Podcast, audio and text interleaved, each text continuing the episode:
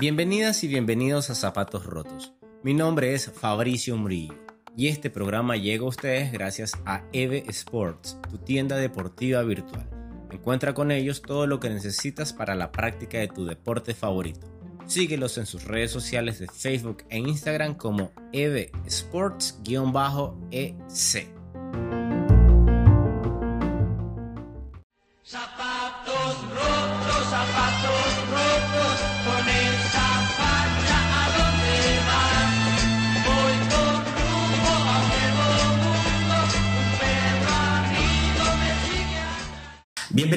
Bienvenidos a un programa más de Zapatos Rotos. Fabricio Murillo, su servidor, les da la bienvenida, mis queridos amigos. El día de hoy, el día de hoy, el podcast o el tema que vamos a tratar son ocho mitos y verdades de la nutrición deportiva. Y para esto, para esto cuento con la presencia de la licenciada en nutrición y dietética Viviana Zambrano, que nos va a ahondar con su conocimiento sobre estos temas que son muy importantes para todas las personas que practicamos deporte. Viviana, muchas gracias y bienvenida.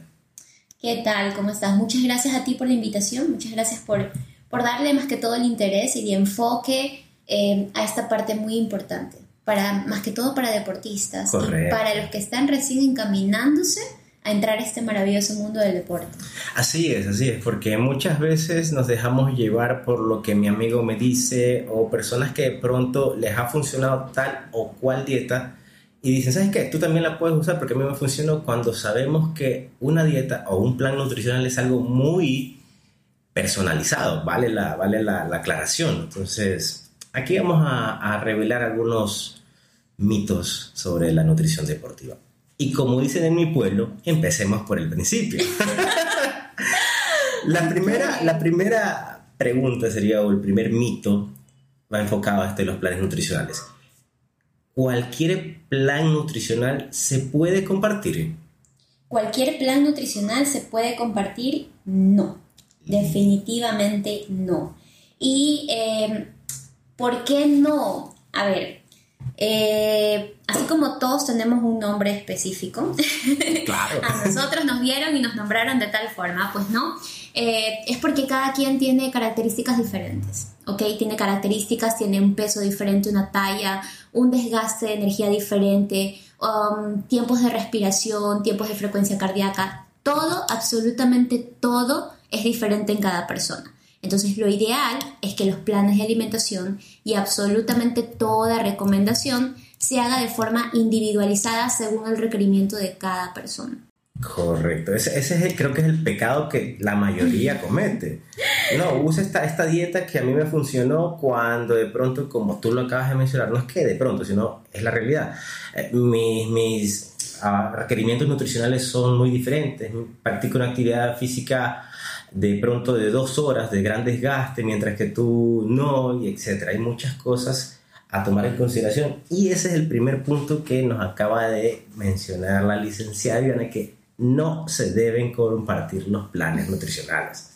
Sabes que esto funciona mucho como cuando estás en un consultorio médico y viene alguien y dice, sabes que ayer me dolía la cabeza y viene otra persona y dice, sabes que yo conocí a alguien que le dolía la cabeza y terminó siendo cáncer de... Y tú te quedas como que, Dios mío, tendrá, o sea, tenemos esa, esa, esa, mala costumbre, por así decirlo, de no está mal compartir información. Lo que está mal es comparar o dar nuestro, nuestro argumento o dar nuestra opinión eh, comparando eh, es, esa, esa experiencia o, ese comentario con algo que nos ha pasado a nosotros. Porque cada experiencia, cada situación, cada persona es un mundo diferente. Entonces, ¿cómo yo conozco con quién estoy hablando y, y qué es lo que necesita? Entrevistándolo. Correcto. tengo que hacer algo de una forma individualizada. Si, si yo lo hago grupal, pues ok, aquí tengo 50 mujeres, todas tienen un metro sesenta, un metro setenta, un metro cincuenta, todas tienen diferentes estaturas, todas pesan una libra más, una libra menos, un gramo más, un gramo menos. Porcentaje de grasa. Exacto, todas hacen diferentes tipos de actividad y aunque todas hicieran, me, me invento, aunque todas hicieran crossfit, aunque todas hicieran atletismo, por su diferente em, fenotipo, o sea, por sus diferentes rasgos físicos y sus características físicas, su requerimiento calórico no va a ser el mismo, porque el, el, el, el corazón no va a bombear igual en todas o quizás tenga un ritmo de bombeo, pero al momento de agitación no todas vamos a consumir igual, quizás unas tengan mejor adaptación al ejercicio que otras, y lo mismo pasa en los hombres, o sea, es, es tantos factores que influyen al momento de hacer algo, un plan específico, por eso es que siempre se recomienda ser individualizado, nada generalizado. Es más, cuando, por ejemplo, cuando estamos en entrenamientos para diferentes competencias, más que todos nosotros que practicamos el running, hablo por, por mi parte, muchas personas me dicen, ¿sabes qué, Fabricio? Me gustaría tener un plan de entrenamiento para una media maratón, para un maratón. Ok, listo, dale, trabajemos en eso. Pero ayúdame con un plan de nutrición o algo. ¿Qué puedo comer? A ver, a ver, zapatero, sus zapatos. Yo te puedo decir, sabes que hidrátate bien, come vegetales, eh, proteínas, pero un plan de nutrición, vaya donde el profesional. Claro, hay reglas básicas en las que obviamente aplican para todos, pues, ¿no? Siempre estar hidratados. No para todos el nivel de hidratación es igual, hay, hay, reglas básicas y que todo el mundo debería por lo menos tomar de 3 a 3.5 litros de, de agua diarias pero eso va a depender mucho de cuánto sudas, de cuánto desgastas, eh, de la humedad del ambiente, etc. La otra es descansar bien, pero no todas las horas tampoco implican para toda la gente. O sea, la norma de dormir 8 horas diarias ya también es abolida. O sea, existe un instituto del sueño que es internacional y, no todo el mundo necesita eh, eh, específicamente dormir ocho horas y que si no duermes ocho horas ya eres el peor atleta de la historia. No, porque todas estas cosas vienen ya específicas y son adaptables a cada persona. El descanso, eh, la actividad física y la, y la segmentación o la sección de actividad física tampoco puede ser en la misma cantidad para cada persona. Entonces todo es tan individualizado que ya la, la, normativa de que antes todo el mundo colectivo, todos queremos sí, todos vamos a hacer el mismo objetivo, sí, pero ok, eh, vamos partiendo desde el punto pequeñito e individual, porque somos seres individuales que actuamos en una comunidad, Correcto, pero no por eso somos idénticos o iguales. Eh. iba a decir igualado. Ay, no. Pero bueno, punto uno, aclarado, no se deben compartir los planes nutricionales. No, absolutamente no. Punto dos, consumir carbohidratos durante tu rutina de ejercicio no tiene beneficio alguno. ¿Qué hay de cierto? Ok, eh, todo, absolutamente todo, todo, todo va a depender eh, de los... Eh, del tipo de ejercicio que yo esté haciendo. ¿Ok? Todo va a depender del tipo de ejercicio que, no, que, que, yo tenga que hacer, del que yo esté haciendo, en la etapa del ejercicio, porque aquí estamos hablando ya... Te voy a separar en los dos, en los dos eh, mundos diferentes, ¿ok? Un deportista y un atleta. Un deportista es aquel que tiene un fin competitivo. Yo me estoy preparando para la competencia del año en septiembre yo me estoy preparando para la competencia de mi gimnasio en tal fecha. Tienes tu planificación deportiva. Tengo mi planificación enfocada a una competencia, ¿ok? Entonces mi nivel de entrenamiento ya no va a ser igual al de una persona que solamente lo hace porque quiere ser activo físicamente. ¿Ya? Ok. Eso eh, con los deportistas. Ahora, un atleta o un amateur o alguien que hace actividad física... Eh, regularmente es una persona que no necesariamente quiere ir a una competencia y que se quiere eh, quedar en los primeros lugares o simplemente quiere retarse a sí mismo en una exigencia deportiva, sino que es alguien que por salud, por hábito, porque, porque es algo que le gusta, que lo hace sentir bien, realiza actividad física de forma consecutiva. ¿Ok? En ninguno de los dos escenarios eh, está mal consumir carbohidratos entre los entrenamientos. ¿Ok? Todo va a depender de la cantidad de los ejercicios que haga, la cantidad de intensidad del entrenamiento, del estadio del entrenamiento en el caso de los deportistas. Cuando hablo de amateurs, no necesito estar comiendo carbohidratos eh, entre los entrenamientos necesariamente. Eh, pero no es que está bien y no es que está mal. Todo va a depender también del objetivo que tenga esa persona y eh, tanto el objetivo deportivo como el objetivo de rendimiento físico, porque la nutrición va de la mano al rendimiento físico. Creo que también hay que aclarar algo, porque, bueno, para todas las personas que están escuchando el podcast, carbohidratos no solamente nos enfocamos a las masas o a las harinas, no, estamos hablando también de ciertos eh, geles energéticos, barras energéticas eh, y otros líquidos que también funcionan como carbohidratos.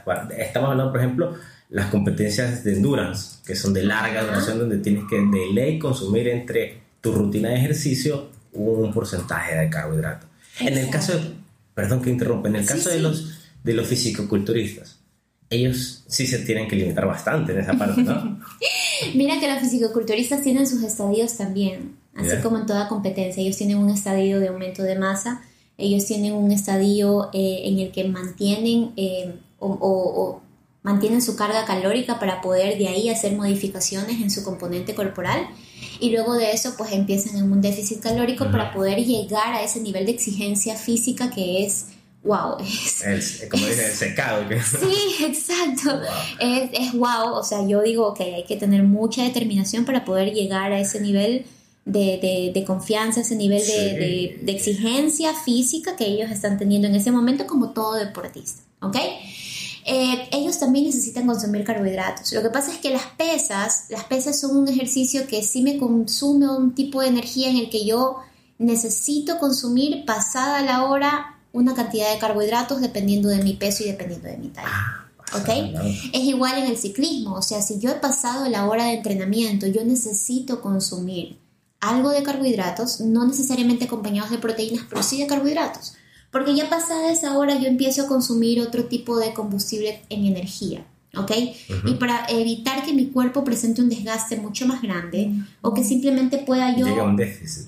exacto, llega un déficit y a todos, o sea, es normal que pasado un tiempo pues se acaben ciertas reservas y yo tenga que entrar, empezar de a poquito otra vez, no a rellenarlas, pero sí a darle un poquito, un poquito, un poquito, un poquito de carbohidratos para que tampoco llegue ese punto de que me quedo sin, sin reservas de energía. En este caso serían los carbohidratos, los que nos dan la principal fuente de energía, ¿ok? Para la actividad física. Entonces, toda, mm, se podría decir que las actividades deportivas que lleven más de una hora, intensivas, sí necesitan un aporte de, de calorías a través de los carbohidratos, para poder consumirlos y todo esto va a depender de su composición corporal, de su peso corporal y el tipo de actividad física o la intensidad.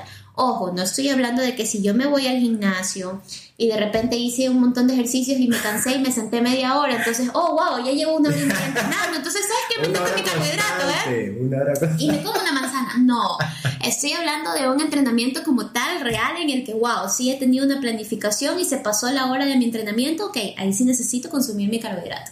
Pero si yo estoy como que solamente... Voy a, con el selfie, con el TikTok. Voy a hacer el TikTok. Eh, no es necesario. no, no lo es, no lo es. Aclarado entonces. Punto 2. Los carbohidratos sí son buenos, pero va a depender del estadio en que se encuentra el deportista. O sea, de ganancia, de pérdida, etcétera, etcétera. Entonces sí son buenos. Sí, no, no. Punto 3. Seguimos. Ok. Este creo que, este creo que es el más conflictivo de, las preguntas, creo. Y es el que dice, ¿debo tomar proteína acabada mi rutina de ejercicios ya que la ventana anabólica dura solo 30 minutos? Unos dicen sí, otros dicen no. ¿Qué de cierto hay en eso? Sí, mira, ok. Eh, ¿Qué hay de cierto en que tengo que tomar proteína? Eso es un mito más que todo un tema marketing. No, tienes que terminar el, el entrenamiento y tómate tu proteína porque si no los músculos no van a crecer. Ok, los músculos crecen aún hasta 48 horas después de que yo haya hecho mi actividad física, dependiendo del tipo de actividad física. Y no es que yo pierda mi ventana de, absorción de proteínas si es que no me lo tomo inmediatamente al terminar la actividad física. Yo igual tengo 24 horas para absorber, lo que va a bajar es el porcentaje de absorción. Eh. ¿Ok? Obviamente, mientras más rápido y cercana a la finalización de mi actividad física yo consuma la proteína, mayor porcentaje de absorción voy a tener. Y mientras más lejana sea la hora del consumo de proteínas posterior al ejercicio, pues más pequeña va a ser la cantidad de absorción de proteínas que yo voy a tener. Esa es la pequeña gran diferencia y también del tipo de proteína que voy a consumir, el tipo de deporte, no siempre, o sea, no es recomendable que la proteína tiene que ir sola, tiene que ir acompañada de algo de carbohidratos. La proteína sí me va a construir el músculo, y yo siempre hago esta analogía. El músculo eh, son los eh, ladrillos de una pared, ¿ok? Yo tengo que construir una pared, voy a construir un edificio súper alto y necesito ladrillos, necesito cemento, todo esto me lo da la alimentación. La proteína es esos ladrillos y ese cemento que yo necesito para construir esas paredes y levantar esa edificación. Pero los ladrillos y los, y los cementos no se ponen solos. Nunca van a ir y ubicarse solitos por arte de magia, jamás. Yo necesito a alguien que haga ese trabajo. ¿Quién es el que hace ese trabajo de desgaste de energía de construir musculatura? El carbohidrato. Por eso es que siempre tiene que ir acompañada la proteína de carbohidratos. No es recomendable, puedo tomármela sola, pero es que, ok, ¿cómo va a actuar esa proteína? Si no tengo quien invierta esa energía en el momento de, de, yo consumirla para que pueda recuperar mi, mi, desgaste de glucógeno, mi desgaste de energía y obviamente crear músculo a través del consumo de proteínas. Mm. esa, es la pregunta más difícil, porque inclusive había videos y así lecturas donde decían, no existe ninguna ventana anabólica, olvídate de eso, tú tienes que consumir en el momento que puedas, obviamente no como tú mismo indicas, hasta las 48 horas, pero no es que inmediatamente tienes media hora, tienes 40 minutos y no, ya no puedes asimilar. No, no, no, no, no, no, no es que me voy a, no, para nada. Todo el tiempo de absorción va a ser 24 horas después, Obviamente mientras más rápido yo consuma alimentos después de mi entrenamiento va a ser mucho mejor porque yo, yo es como que tú, tú estés usando el teléfono todo el tiempo. Va a llegar un momento en que tu batería va a estar 10, 5, 1% de batería. Necesito cargarlo porque si no el teléfono no va a funcionar, se va a morir, se va a apagar. Entonces es lo mismo con el cuerpo humano. Yo necesito reponer la energía que estoy desgastando en la actividad física y necesito terminar de construir o darle la estructura necesaria a mi músculo para que se termine de regenerar y de crear más musculatura, dependiendo del estadio también, porque no, no en todas las situaciones pues siempre voy a terminar creando músculo después del ejercicio, ¿ok? Pero sí, yo necesito. Lo necesito.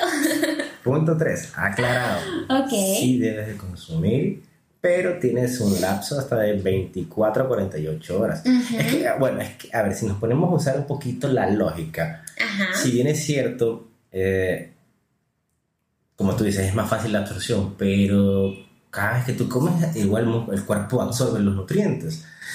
Exactamente. Entonces, no, no, personalmente, y corrígeme si me equivoco, esa parte de que no, que solamente tienes una hora, si no ya no asimilaste. Como que no me pues así tú comas una manzana, una perita, ese nutriente lo vas a asimilar. Exactamente, ese nutriente, yo voy a terminar asimilando todo lo que ingrese a mi cuerpo. Exactamente. Ya, mi cuerpo es tan sabio que él guarda porque necesita, guarda por si acaso. y lo que es por si acaso es el tejido graso, porque en algún momento él cree que lo va a necesitar, entonces es tan sabio que le gusta ahorrar y lo va a guardar. Eh, eh, y eso es lo que nos sucede cuando corremos las maratones. Claro. Llega, llega la famosísima pared, que no es otra cosa que es el cambio de fuente de energía del carbohidrato a la grasa. Y es lo que entrenamos en las largas distancias. Saber asimilar que ese tiempo o ese cambio no dure tanto, porque es ese momento en que, ay, ¿por qué me metí aquí? Ya no quiero correr, ya no jalo, me quiero morir. Ese lapso es el que ese lapso, Claro, ese lapso de transición, porque es algo que también se desarrolla. O sea, el deportista. Mm, hay una disyuntiva entre nace y se hace, pero todos se hacen. Porque terminas haciendo y adaptando al cuerpo. Yo creo que, como te dices, nace y se hace nace todo. De, recuerda que desde la época de las cavernas el hombre ha, sido apto para caminar y correr. Exactamente. Entonces estamos ahí. Lo que podemos hacer es mejorar o buscar la excelencia. Por ahí va. Nace y se hace también. Sí. concuerdo, concuerdo. Punto 4. Vamos ahí. Dice. Si dejo de hacer pesas, la masa muscular se convertirá en grasa. Yo simplemente cuando leí eso me di así contra la cabeza nada más. Pero bueno, ¿qué desierto hay? Ok. Asumo que va por el punto que dicen, no, me dice, soy pepudo, dejé de hacer y me vuelve a la flacidez. Que una cosa es flacidez y no creo que sea grasa, pues por eso creo que la gente dice ese, ese comentario. Ok, mira, no funciona así. Te pondré de esta forma. El cuerpo es muy sabio y el cuerpo mantiene lo que necesita, pierde lo que él cree que no necesita y pues obviamente guarda para lo que él cree que va a necesitar. Nosotros hemos avanzado un montón, pero desde que, desde que, desde el siglo I, antes o después de Cristo, como sea que lo crean, independientemente, Eh, pero desde, desde el día uno en que el ser humano eh, fue creado o desarrollado, también como lo crean, nosotros estamos en esta época cavernícola en la que tenemos que sobrevivir. O sea, vivimos para sobrevivir. No es que solo vivimos, sino que sobrevivimos. Esa es la mentalidad del cuerpo, yéndonos desde muy atrás. Entonces, para sobrevivir yo necesito desarrollar ciertas cualidades físicas. Entonces están obviamente las personas que son más atléticas, porque han tenido circunstancias de vida y, adaptación genética desde hace miles de años, en las cuales ya físicamente ya están más desarrollados porque su contextura genética lo ha exigido así en la adaptación del tiempo, ¿ya? Y hay otros en los que en cambio eh, tenían que adaptarse a ciertos lugares hostiles de mucho frío para poder sobrevivir. Entonces desarrollamos otras cositas que son el tejido graso, por ejemplo, porque es el que nos aísla del frío y el que nos tiene con una reserva de energía constante. Creo que tengo que guardar más. Funciona como un osito de invernación, ¿ya? Así más o menos. Entonces, eh, de estas adaptaciones físicas y de estos cambios físicos, nosotros lo que podemos eh, rescatar en la actualidad es que yo voy a perder lo que no voy a necesitar, ¿ok? Lo más preciado para el cuerpo es el tejido graso. Y eso es, aunque no nos guste. Aunque le choque a algunas personas. aunque no, nos guste a muchos, el tejido graso es lo más importante que tenemos, porque es la reserva energética, ¿ya? Es, es lo más preciado el músculo se hizo porque necesitamos actuar, o sea, necesitábamos correr y huir de los animales y cazar y levantar un mamut para poder llevar a nuestras aldeas, o sea, desde ahí viene. Entonces desarrollamos tejido muscular. Pero si yo hago musculatura, o sea, hago, fui al gimnasio y aumenté 10 kilos de músculo, porque levantaba, no sé, me invento, 200 kilos en sentadillas y 100 kilos en brazos y una monstruosidad de kilos encima de peso en el gimnasio. Y después de dos meses, tres meses, pues ya mi vida no pudo ser igual y no pude entrenar lo mismo. ¿Qué va a hacer mi cuerpo? Te va a decir, ok, ¿para qué necesitamos conservar tanta musculatura? Si ya no hacemos esa actividad, ya no vamos a hacer esa actividad. No necesitamos tanta musculatura porque de paso el músculo quema un montón de calorías, entonces yo estoy perdiendo energía, ¿ok? Y no tengo por qué mantener algo que no estoy usando. Entonces, no es que lo voy a perder de la noche a la mañana 5 kilos menos de músculo, no. A medida de que yo mantenga o esté en mi actividad física, yo voy a mantener esa musculatura o la voy a ir bajando ligeramente hasta llegar a un punto estable en el cuerpo en el que él mismo diga esto es lo que necesitamos, esto es lo suficiente para la actividad que estamos haciendo actualmente. ¿Ya? Entonces, no es que por dejar de ir o sea, sí, por dejar de ir al gimnasio yo puedo empezar a perder musculatura, no va a pasar de la noche a la mañana, pero va a ser una reacción fisiológica normal del cuerpo. El cuerpo no va a mantener lo que no necesita. Y si no necesitamos levantar tantos kilos de peso todos los días, es normal que va a bajar a un porcentaje de musculatura estable, en donde él se va a sentir cómodo, en donde no consuma tantas calorías. Y pues si yo sigo comiendo de más, pues esos musculitos no es que se convierten en grasa, sino que el tejido graso va a ir aumentando pero sí voy a ir perdiendo cierta cantidad de músculo porque en realidad fisiológicamente no lo voy a necesitar para mis actividades cotidianas. Eso es lo que va a ir pasando. Perfecto, aclarado entonces. Punto 4, aclarado. No es que el músculo por, la, por, por, cambiar el hábito o la actividad física se convierta en grasa, no, sino que tus hábitos hacen que, uno, si ya no vas al gimnasio, el músculo baje porque el cuerpo es inteligente y si no necesita tanto peso, reduzcamos aquí y si aparece grasa, no es porque perdiste músculo y se convirtió en grasa, sino porque obviamente tus hábitos alimenticios también cambiaron y ya no haces la misma actividad que antes. Ah, Aclarado ese punto. Sabes que últimamente se está manejando el tema de nutrición intuitiva, que tiene mucha lógica, porque tú o sea, vivimos tan, tan preocupados de prestarle atención al mundo externo.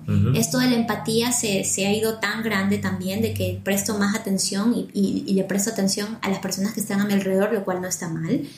Pero dejo, dejo de prestarme atención a mí.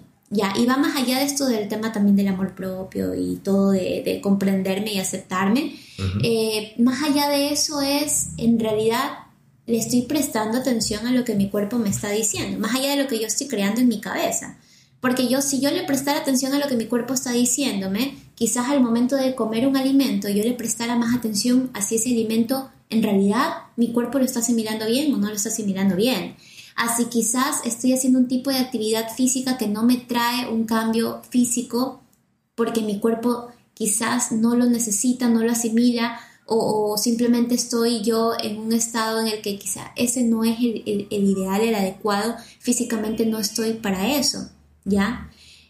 El escuchar al cuerpo es, es, yo creería que lo primordial en este momento, o sea, siempre, pero que debemos hacerlo más ahora, porque de ahí viene lo que podemos aprender y, conocer las, ciertas limitaciones que podemos hacerlas después, obviamente superarlas y poder trabajar a partir de ellas. Pero comprender que la naturaleza es tan sabia de que tú te adaptas y es que ese es el secreto de la vida, o sea, adaptarse para sobrevivir. El que no se adapta simplemente es una especie que ya hace rato dejó de evolucionar y se quedó en la prehistoria. Y solo las especies que han evolucionado han llegado hasta este momento. y es lo que nosotros, exacto, y es lo que nosotros hacemos. Tenemos la capacidad de adaptarnos siempre. Pero así como nos adaptamos a nuevas cosas y dejamos de hacerlas, el cuerpo siempre va a volver a un momento, a un estado en el que él se va a sentir cómodo, en el que él se va a sentir estable, en el que él se va a sentir tranquilo. Entonces, eso hay que tomar mucho en consideración al momento de elegir un deporte o elegir una actividad física que por más de que yo crea que, sentirme con 50 kilos de músculo encima va a ser increíblemente espectacular porque físicamente me veo increíble, va a llegar un punto en el que el cuerpo te va a decir, ok, estamos gastando demasiada energía en mantener musculatura, tu actividad física no va a ser la misma al pasar del tiempo porque ya después de los 60 años lo ideal es que lleguemos activos, pero no es que siempre vamos a hacer ese tipo o ese nivel de actividad, o sea, vamos a tener un desentrenamiento brutal en ciertos momentos. Entonces, todo lo que yo estoy creando en manera de exageración ahora no es mantenible a veces en el tiempo y pensando en ya cuando yo ya, no voy a decir la palabra envejecer, porque nosotros no es que envejecemos. no, jamás, nosotros evolucionamos. Entonces, cuando ya llegamos a esa edad en la que el cuerpo... Cuando somos más sabios. Cuando somos más sabios, más, más, más, más, más, más adultos, ¿ok? Eh, el cuerpo eh, necesita empezar en un proceso de, de baja de ritmo, ¿ya? Porque nuestro cuerpo está diseñado para eso. Nacemos y todo el tiempo estamos en una curva de alta, alta, alta en crecimiento. Y luego empieza una meseta y luego empieza, empieza a caer un poco, a decaer. Y, y, es que es normal, o sea, hormonalmente también pasa. Tenemos nuestro ciclo de las mujeres y su ciclo de los hombres. Entonces, tratar de tener una actividad y un componente corporal, y al hablar de componente hablo de músculo y grasa en el cuerpo, no del peso, porque el peso es relativo, pero sí un componente que sea adaptable y que sea mantenible a lo largo del tiempo, a lo largo del paso del tiempo, ¿ya? Entonces, escuchar más a mi cuerpo es eso, un momento, una composición corporal en el que en realidad se sienta cómodo, en que yo crea que mi alimentación lo va a poder acompañar siempre, porque los cambios alimenticios de, un mes para otro también son drásticos para el cuerpo y lo desorientan. Sí. Así que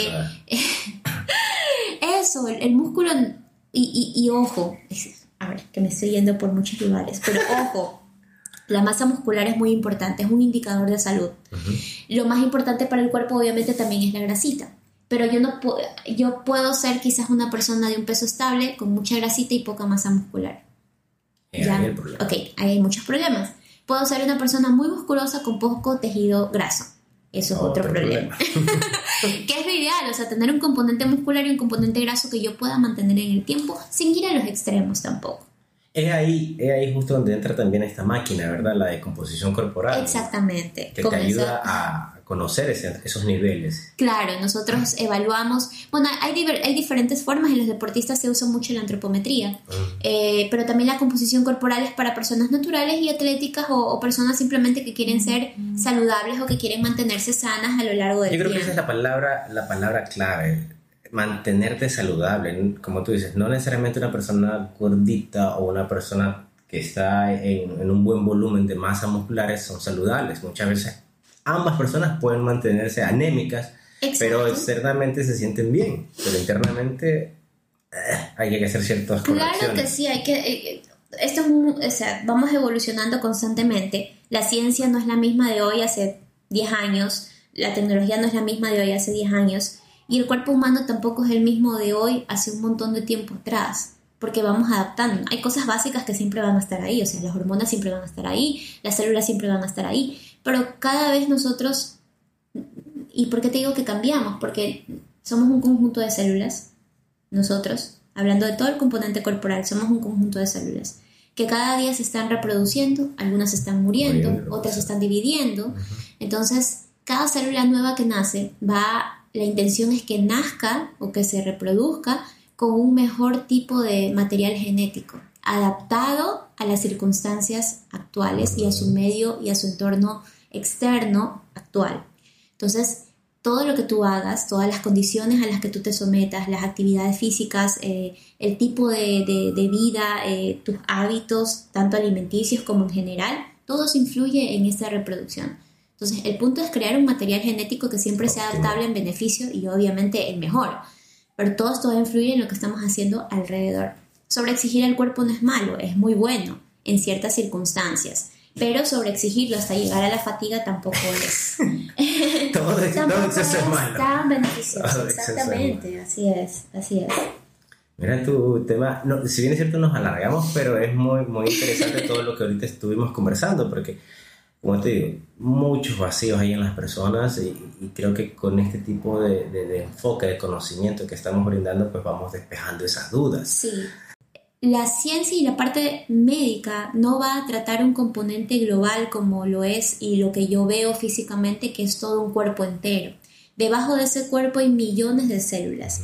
Yo a esas son las que voy enfocada, a que ellas estén bien, que su ambiente esté bien, que su entorno, que su nutrición, que su respiración, porque ellas también se reproducen, se respiran. O sea, que todo el tema interno esté bien, porque si es desde adentro están bien, hacia afuera obviamente vamos a estar bien y nos vamos a poder adaptar de una forma mucho mejor. Entonces, eh, aquí los pequeños detalles son los que más cuentan. ¿Y quiénes son los pequeños detalles? Las pequeñas personitas prácticamente son las que viven dentro de mí, que son las millones de células por las que estoy compuesta yo todos los días. Entonces, hacia esas debo ir buscando el beneficio que mejor les convenga.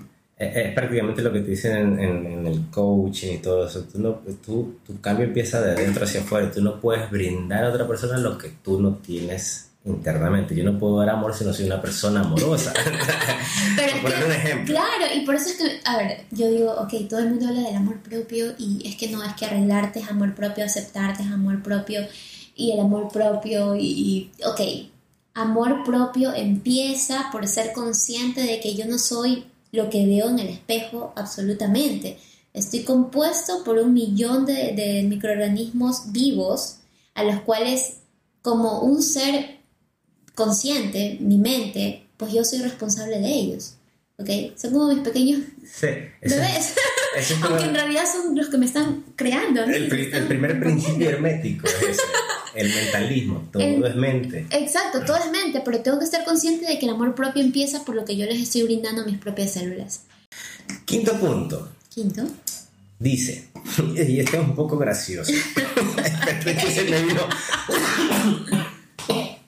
Perdón.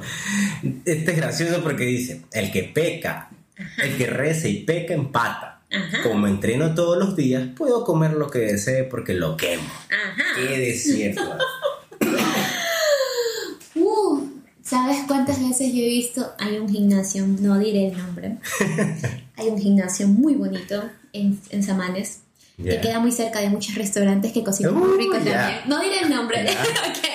Y pasa a nivel Guayaquil en general. O sea, termino de entrenar y es que, a ver, que tengo que comer. Entonces me voy a comer lo más rico del mundo porque me acabo de terminar de entrenar y me he sacado el aire y me lo merezco. ah, ese es me lo merezco. ¿no? ese es el síndrome de la recompensa. No está mal porque la comida es muy emocional. Y quizás esas personas comiendo ese tipo de alimentación van a sentirse bien, se van a sentir eh, un momento de felicidad, ¿ok? No es que está mal lo que está mal es cuando yo empiezo a ver eh, el sacrificio del ejercicio por la recompensa de la comida. Ya. ¿Ok?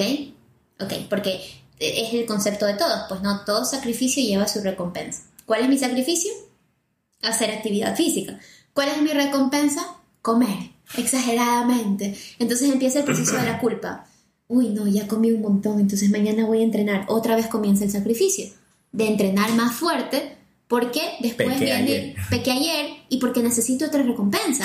Entonces, ¿sabes que es un factor químico en el cerebro? O sea, yo, yo estoy sacrificándome porque voy a comer. Y la recompensa es un factor mental que me produce cierta clase de, de, de, hormonas y, y, y, satisfacción. y satisfacción en el cerebro que estoy prácticamente no estoy creando un hábito, no es que estoy construyendo algo, no lo estoy haciendo de forma consciente. O sea, podría ser un, un mal hábito estás creando. Exacto, estoy creando un mal hábito de hacer un sacrificio por una recompensa y, y no estoy haciéndolo en realidad por lo que debería hacerse. Entonces, digo que no está mal porque es algo muy emocional, como te digo, es algo muy emocional, es algo muy mental y nos meteríamos a otras situaciones en, en las que son, el mundo, el cerebro es un mundo que ni siquiera se ha terminado de estudiar, o sea, comprendemos el 10% de ese cerebro que es gigantesco y no, bueno, no es gigantesco, entra en nuestra cabeza, pero no conocemos todo de él. Es todo un mundo, pero lo que conocemos es que somos muy eh, esclavos de nuestras emociones. Entonces yo como para sentirme feliz después de sacrificarme. Y así no funcionan las situaciones. Yo debería crear un hábito, debería crearlo de forma consciente, debería saber por qué lo realizo. Ahora no estoy diciendo que no lo pueden hacer, o sea, es mejor tú que hagas ejercicio a que no hagas nada y en realidad me dedique a comer, porque ahí sí habría una situación de salud grave, o sea, no habría salud en realidad. Pero si yo tomo en cuenta de que la salud es la consecuencia de todo lo que yo hago, porque la salud es consecuencia, estado de salud, o sea, estar saludable quiere decir que yo estoy en armonía, de que estoy sin presencia de enfermedades. Pero si yo empiezo a hacer muchas cosas que van a alterar ese resultado, pues obviamente mi consecuencia va a ser una enfermedad. O sea, tarde o temprano me va a pasar factura lo que yo estoy haciendo. Si yo estoy haciendo mucho ejercicio y no estoy ni alimentándome adecuadamente posterior a mi ejercicio, ¿ok? Sino que estoy yendo a comer cosas que son eh, muy calóricas, mucha grasita, que es rica en realidad, pero ok, hay que saber... Es esa palabra es interesante, que sea que son muy calóricas, no digamos que son malas, sino que es muy son muy calóricas, exacto. Entonces, todo va a tener una consecuencia y, recordemos que muchas calorías en el cuerpo se van, no se van a perder, se van a ir a reservar como grasita. Entonces después voy y digo, tengo mucha grasita, yo no sé por qué no bajo esto, no, No sé. entiendo, no lo sé. Pues eh, a ver, es que todo lo que estoy haciendo va a estar sumando a que yo no vea el resultado favorable.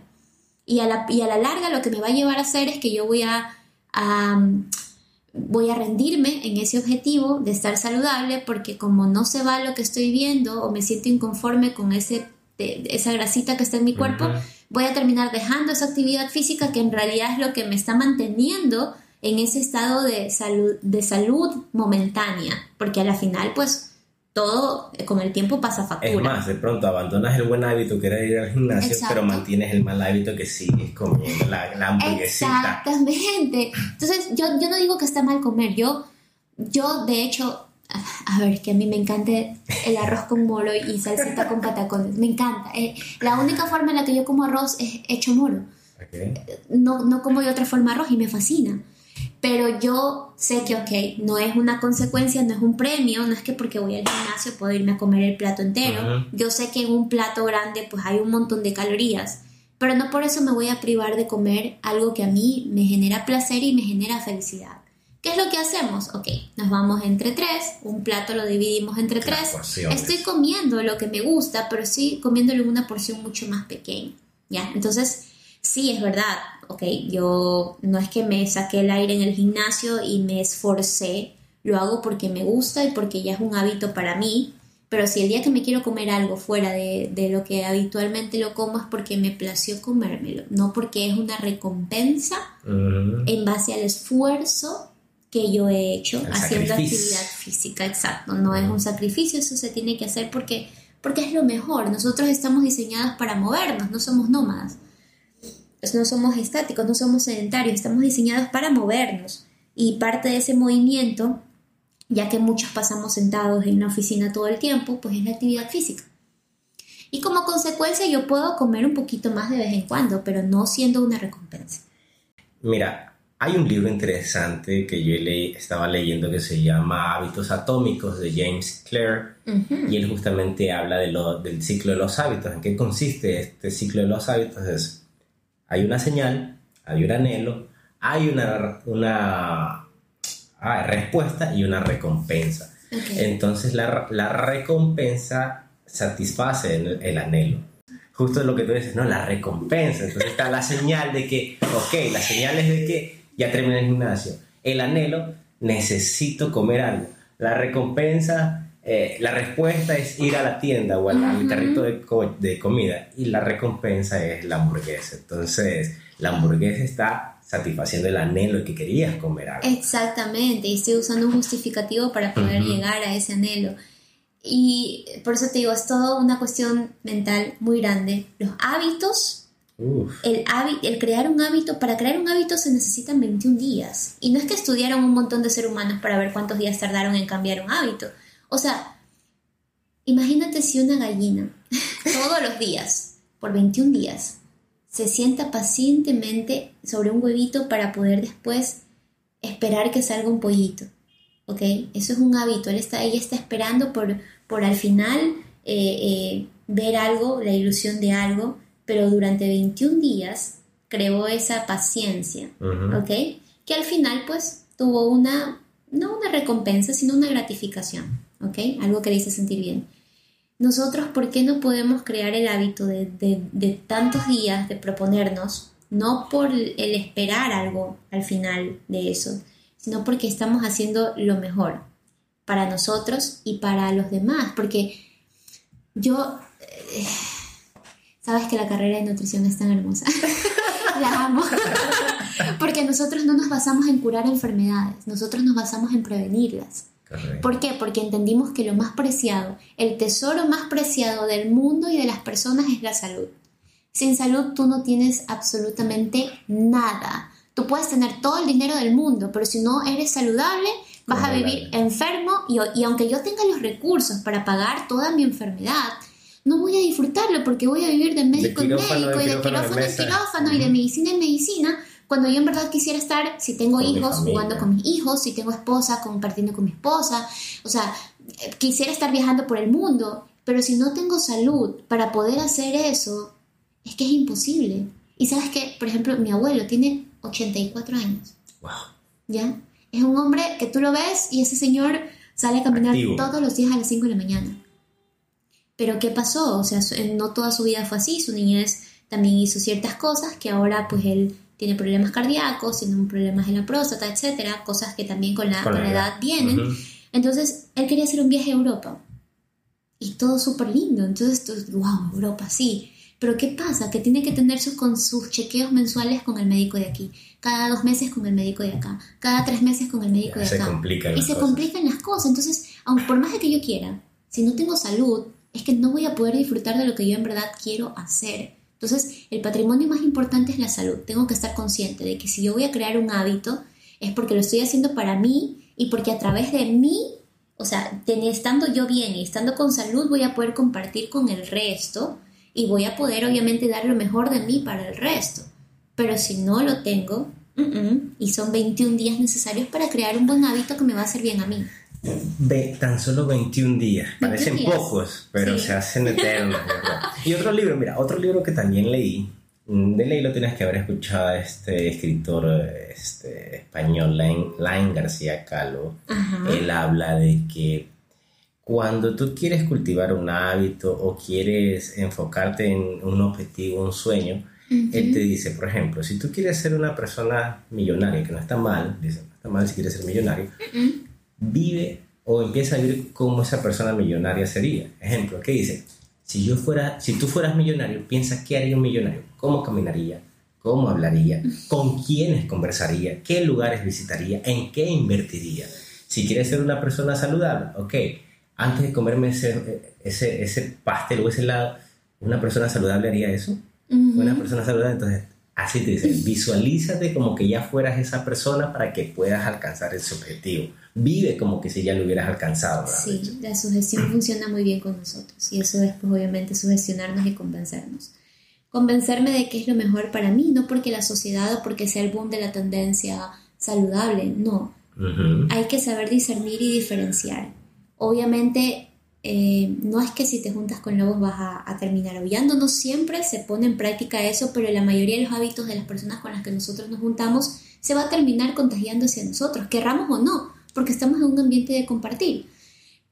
obviamente si me junto y me empiezo a juntar con gente que tenga la misma mentalidad que yo quiero tener, también va a influenciar mucho. Correcto. Entonces, cambiar hábitos es también cambiar en todos los aspectos.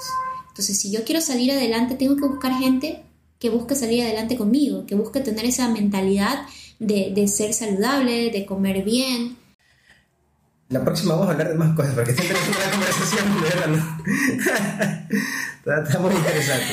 Pero bueno, vamos. Sexto punto, sexto punto. Creo, creo que el quinto le dejamos muy claro. El que peca, reza, empata.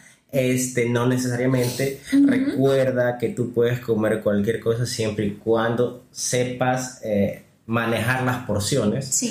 Este, y no trates de justificar de que porque fui al gimnasio, me saqué el aire, me sacrifiqué, entre comillas, tengo derecho a darme una recompensa calóricamente alta, digámoslo así. Exactamente, así es. Punto 6 dice, cuanto más consumo, a ver, ah ya, cuanto más es el consumo de proteína, más músculo. ¿Qué de cierto No es cierto. no es cierto. No es porque más, más proteína consumo, más, más músculo voy a tener, porque como te digo, quienes crean el músculo o quienes hacen que el músculo se pueda formar son los carbohidratos. Exactamente. Entonces. Ya ven, yo voy aprendiendo. Entonces, eh, generalmente, ¿cuándo es, ¿cuándo es que yo quiero crear musculatura? Cuando yo quiero hacer o estoy haciendo un superávit, porque en déficit calórico la musculatura no se va a crear porque estoy en déficit de calorías. Cuando estoy en un superávit o en aumento de calorías de consumo, mientras los carbohidratos sean mi principal fuente de energía, yo voy a poder crear musculatura. ¿Ok? Entonces, no es que la proteína sola, porque como te dije, yo puedo tener mil ladrillos con cemento ahí, pero solos mágicamente no se van a mover. Si yo tengo el, carbohidrato que va a hacer la función de mover esos ladrillos y de formar esa estructura, es decir, darme la energía suficiente para yo poder formar el, el músculo y poder regenerarlo adecuadamente después de cada entrenamiento, todo va a marchar de maravillas y voy a tener un aumento de masa muscular idóneo. Claro está, siempre y cuando vaya también enganchado o, acorde a la actividad, física, y al desgaste físico que yo estoy teniendo, exactamente, porque si como deliberadamente, pues no es que se va a aumentar el músculo necesariamente, ¿eh? Tampoco funciona así. ah, ya saben. Todo Recuerden, punto 6. Cuanto más consumo proteína, más músculo, pues no. Va a depender o va de la mano de los carbohidratos, del consumo de carbohidratos. Exactamente. Punto 7. Punto 7. A ver, hidrates, hidrates, hidrates, que hemos hablado bastante. Gracias, muchas gracias. Dice, punto 7. Los suplementos son sustitutos de las comidas. Jamás. Creo, creo, que ya no lo he oído, pero alguna vez creo que lo escuché a uno, disque otro pseudo entrenador. Ok, eh, mira que son mal llamados suplementos porque no suplen, Comple. complementan, son complementos. Y cuando yo los aplico, los aplico cuando tengo una persona que necesita alta demanda de cierto nutriente, ¿ok? Es decir, si estoy con una persona que necesita aumentar su masa muscular, pero es que sabes que no se va a comer todo lo que necesito comer, ok, puedo aplicar un, un, suplemento, un complemento que tenga altas calorías, porque de esa forma voy a completar esas calorías que necesita. Si yo no cumplo o no como en mis cantidades totales de proteínas, pues puedo ingerir un complemento que en, en, pequeña porción, por así decirlo visualmente, va a tener bastante cantidad de esta proteína que necesito completar pero no es que me van a suplir, o sea, yo jamás voy a poder suplir un almuerzo con un, con, un, polvo o una pastilla, jamás, porque mi cuerpo está diseñado para absorber comida como tal, comida, digerirla, por, por algo tenemos tubo digestivo, encima, tubos gástricos, por algo los tenemos, porque no estamos, no hemos sido diseñados para poder solamente comer a partir de polvitos y de pastillas. Ahorita, no, bueno, creo que te voy a hacer un poquito ahí chocar con un tema que creo que se puso de moda hace mucho tiempo. ¿Te acuerdas? Unos cinco años atrás más o menos, el detox, que te decían, ¿sabes qué? No tienes que comer nada de proteína y solo comer, tomar juguito de batido y no sé qué durante tantos días y esa gente iba que se desmayaba, que ya no podía ni con ellos, no puedes hacer actividad física, no puedes tener relaciones sexuales, no puedes hacer esto porque te puedes quedar ahí, o sea, estás llevando a un punto crítico, creo, al cuerpo, dándole puro jugo. De Es que los extremos son tan malos. y nosotros, oye, es que Dios mío, eh, los jugos detox, que no son detox, porque no necesitamos detox y no hacen un efecto de detox. Solamente son jugos verdes y verdes Escucharon porque bien. tienen vege- vegetales y, y- y nada más, un montón de, de- de hojas verdes. Eh, no me van a aportar las calorías que yo necesito. O sea, Calorías. yo necesito una cantidad de calorías distribuidas en proteínas, carbohidratos y grasas. Si yo no las consumo en el día, obviamente voy a tener un déficit calórico. Pero ese déficit calórico mal llevado puede hacer que yo a la larga pierda músculo sin tener que perder esa musculatura. Y voy a llegar a una desnutrición, porque no necesariamente necesito estar en un, hospital o con inhibición de alimentos para llegar a una desnutrición. Puedo llegar a una desnutrición por pérdida de musculatura, ¿ok? Y es muy grave, porque ¿quién es el que mueve al, al cuerpo humano? La musculatura. Entonces, mientras menos músculo tenga, menos facilidad de movimiento voy a tener. Mientras menos calorías tenga o, o consuma, menos energía para poder moverme voy a tener. Entonces, los jugos detox fueron una época de alguien que no tenía nada más que hacer en su vida, que eh, coger y comerse un montón de jugos verdes y se dio cuenta de que consumiendo jugos verdes iba a bajar de peso. Y obviamente voy a bajar de peso porque estoy restringiendo mis calorías al máximo. Estás prácticamente en un déficit. Estoy en un déficit No es por el jugo verde como tal. de millares surgir. Entonces, este, no, no, no apoyo, yo no consiento, es más, yo a ninguno de mis pacientes, si es que no lo veo necesario, envío complementos. A menos de que eh, sea un caso X, eh, un objetivo deportivo, eh, un triatleta, eh, un potencista, o sea, casos puntuales en los que yo en verdad vea que necesitamos complementar las calorías con estos, con estos polvitos o con, estas, o con estas pastillas. Pero de ahí una persona común y corriente, normal, un ser que solamente va al gimnasio, un ser que corre porque le gusta correr, debería comer. Yo digo, tú tienes un cuerpo y úsalo, pero usa también lo que está dentro, que es un- el sistema digestivo. Entonces, úsalo, come lo que tienes que comer. Estás diseñado para digerir adecuadamente la, la- comida, las carnes, las, las- las grasas, los carbohidratos. Todo está en función de que tú disfrutes la comida, sientas el sabor, eh, esa, esa hormona de la felicidad y también de la saciedad que se genera cuando tú estás comiendo. Entonces, úsala, úsala de una forma obviamente inteligente y de una forma controlada, pero usa lo que tienes, usa tu, tu, tu, tu cuerpo, es tan sabio que se generó todo esto y mira que perdimos la, la apéndice, se redujo una cantidad tan chiquitita, un tamaño tan pequeñito porque dejamos de ser herbívoros, descubrimos el fuego y el fuego nos hizo que Em- empezar a preparar los alimentos de forma ya con combustión, combustión. ya modificadas. Entonces ciertas partes de nuestro cuerpo hemos ido perdiendo, ya no teníamos que comer carne cruda, entonces perdimos los terceros molares. O sea, tu cuerpo se ha ido adaptando para que tú lo uses de forma más sabia, pero por eso, ok, hagamos lo que mejor está diseñado el cuerpo para hacer, que es para comer, para poder sobrevivir, o sea, para poder existir. ¿Quién creyera, no? ¿Quién creyera que esa, esa ¿cómo, se, ¿cómo lo llamaría? Esa idiosincrasia o esa, esa moda, entre comillas, estuvo así ¿no? unos cuantos años. No, que detox, que toma esto, que bajas de peso, pero realmente, como, como lo mencionas, no bajabas de peso era por el jugo como tal, sino por el nivel de, de, po- apor- de poco aporte calórico que le estabas Así brindando es, a tu me cuerpo. estaba. En pocas Sí, palabras, me estaba desnutriendo. no, yo no, no concebía cuando, no, es que me voy a tomar el juguito verde. Mira, yo, apo- yo apoyo el consumo de los jugos verdes en alguien que no está acostumbrado a comer vegetales Y de alguna forma quiere empezar a consumirlos.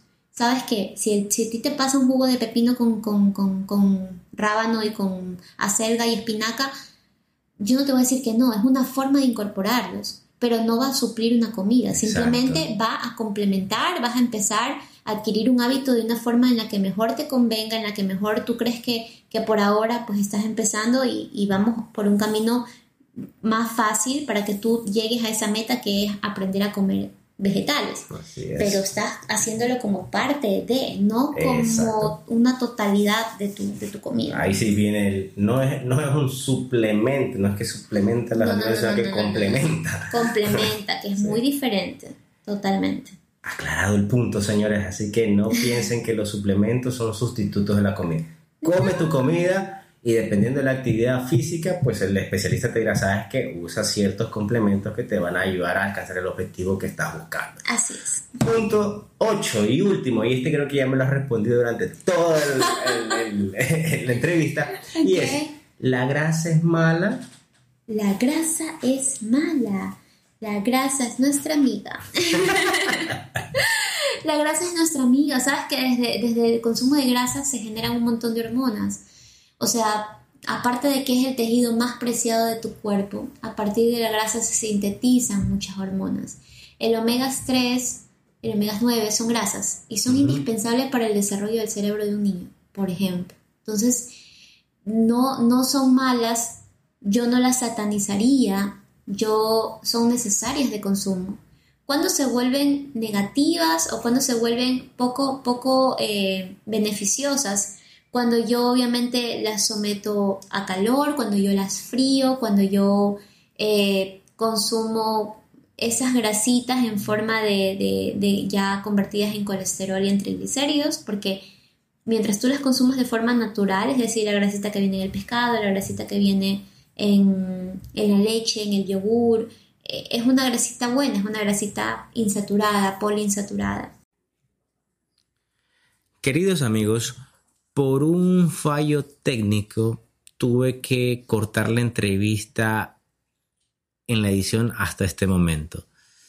Prácticamente faltaban dos minutos de entrevista, pero no se entendía absolutamente nada. El audio falló y les pido mil disculpas.